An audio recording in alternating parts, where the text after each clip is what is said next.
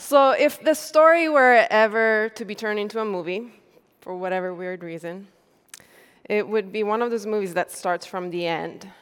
Do you know what I'm talking about? Yeah. And it would start with an explosion. You would see a vehicle in flames and a group of people walking away from the wreck in slow motion. A dramatic tune would be playing, and you would think, this is pretty tragic and you would be wrong. and then the movie go into a flashback to about three years ago when Appfolio, a property management software company, launched an add on service that allows property managers to obtain credit um, reports and criminal reports on prospective tenants. And it was a huge success. So much so that we thought, why not make it a standalone product for non Appfolio property manager users who still want to be able to collect applications online and screen tenants, but don't want to quite commit to a full accounting, maintenance tracking, online leasing software. And so we built an online rental application, RentUp, that anyone could sign up for. And we celebrated with a cake.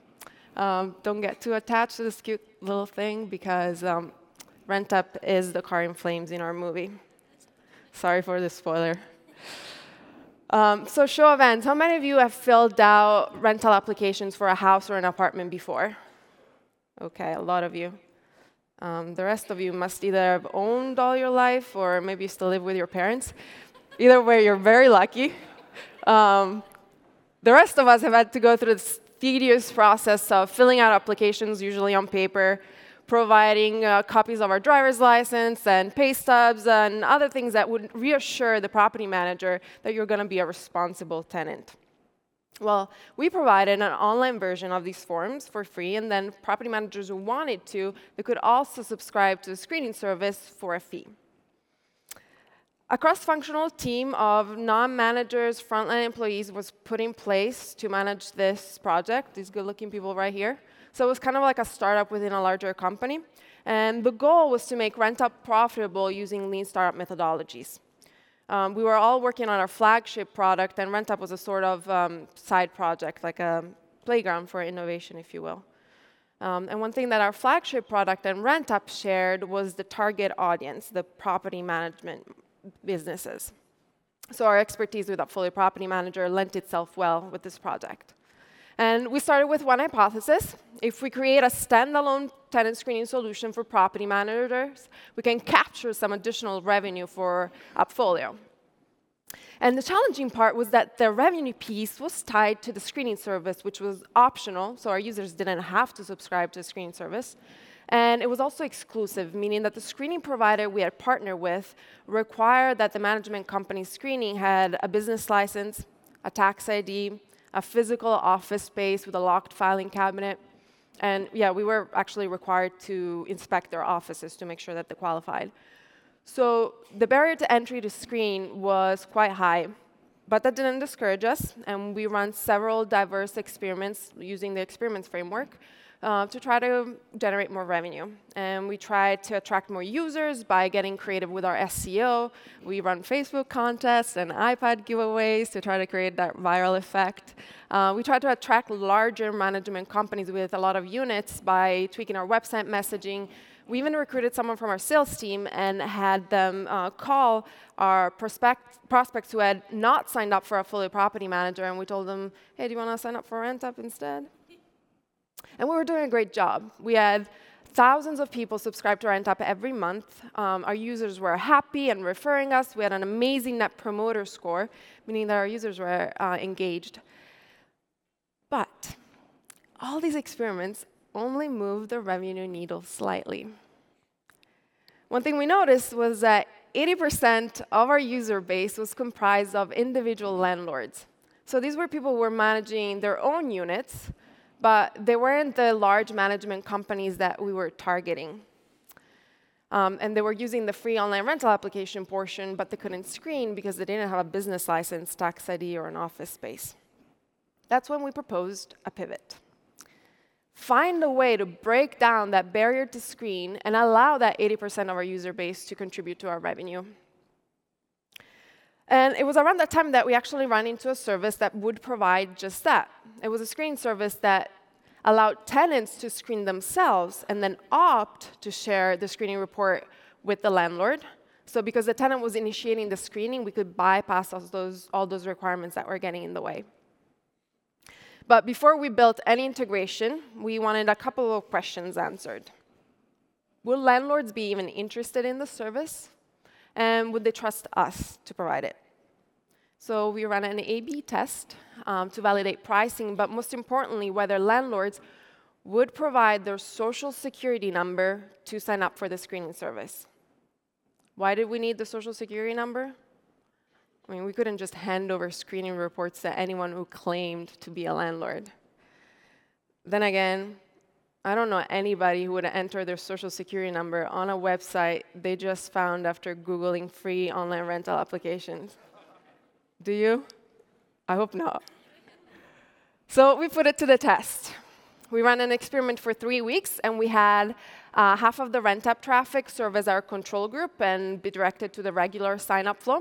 And the other half was presented with this form um, that gave them the option to provide their date of birth and social security number if they wanted to access tenant screening reports. And if they did, then they would pre be presented with a page that said, we're sorry, this service doesn't actually exist yet. We'll let you know when it's available, though.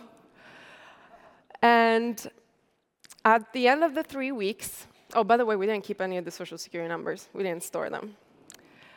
At the end of the three weeks, 42% of people directed to this page signed up for the service and provided their social security number. 42%. Not only that, but when we talked to these people, we found out that price didn't really matter all that much because whatever fee we charged them, they would pass on to the prospective tenant as an application fee anyway. So based on our findings, the revenue projections looked great compared to what we have been seeing up to that point. And the temptation to say, let's build it, was strong. But with this experiment, we also gained an understanding of this user segment, the individual landlords. So now remember, we had initially focused on the professional property managers, and we kind of started turning our attention to the individual landlords. And we realized these people manage one to two rental units, meaning that on average, they will use the screening service once or twice a year. That's how often usually units turn over. And that undermined the stickiness of RentApp. Now, to increase stickiness, we could introduce additional services like online rent payments, for example, which would recur monthly. And that brings me to my main point. Servicing the landlord market meant that we needed to be ready to divert some development, marketing, support dollars, and mindshare away from our company's strategic focus, the professional property management market. When you're running experiments, losing your strategic focus can be tempting, but you have to consider the opportunity cost. It's easy for me to stand here today and say, think about the opportunity cost, to lean startuppers. But in reality, long divided discussions took place before we decided what to do with RentApp. Should we pivot? Should we kill it? Should we just keep coasting? On the one hand, if we did retire, we would free up the resources to dedicate to higher ROI activities for Appfolio Property Manager. We would gain company focus and um, practice the discipline to trim what isn't working. And we would also eliminate any internal communication overhead related to RentApp. And last but not least, we could also funnel some of those RentApp users and introduce them to a Appfolio Property Manager. On the other end, I mean, we did have the number one Google spot in organic Google search. And we would also lose the mind share from thousands of RentApp users. I know they sound a little bit like vanity metrics, maybe. And I'll tell you a secret. I was actually one of those people that really wanted to keep that cute little car running. We had spent months of hard work trying to make it successful, and seeing it fail kind of felt like it would reflect poorly on us. We didn't want to let down our managers who had entrusted us with this responsibility. And I mean, we were so close. In the end, one thing that helped see the big picture, uh, at least for me personally, was this quote from the book Good Strategy, Bad Strategy. When a strategy works, we tend to remember what was accomplished and not the possibilities that were painfully set aside. So we retired RentUp. Big surprise, I know, I know you guys are surprised. And since then, we've had the resources and focus to dedicate to building new features for AppFolio property managers, as, as well as these add-on services. And if you look at the revenue projections we had in place for RentUp, they pale in comparison. So yes, retiring RentUp was a painful decision to make, but today, about a year later, it's easy to point at the success of that decision. So now the movie flashback is over. We're back to the ending scene. You see the car in flames again, and the individual's coolly walking away. And then the camera zooms out, and you realize it's not a tragedy. There's actually a sweet, sweet Ferrari waiting for them. Thank you.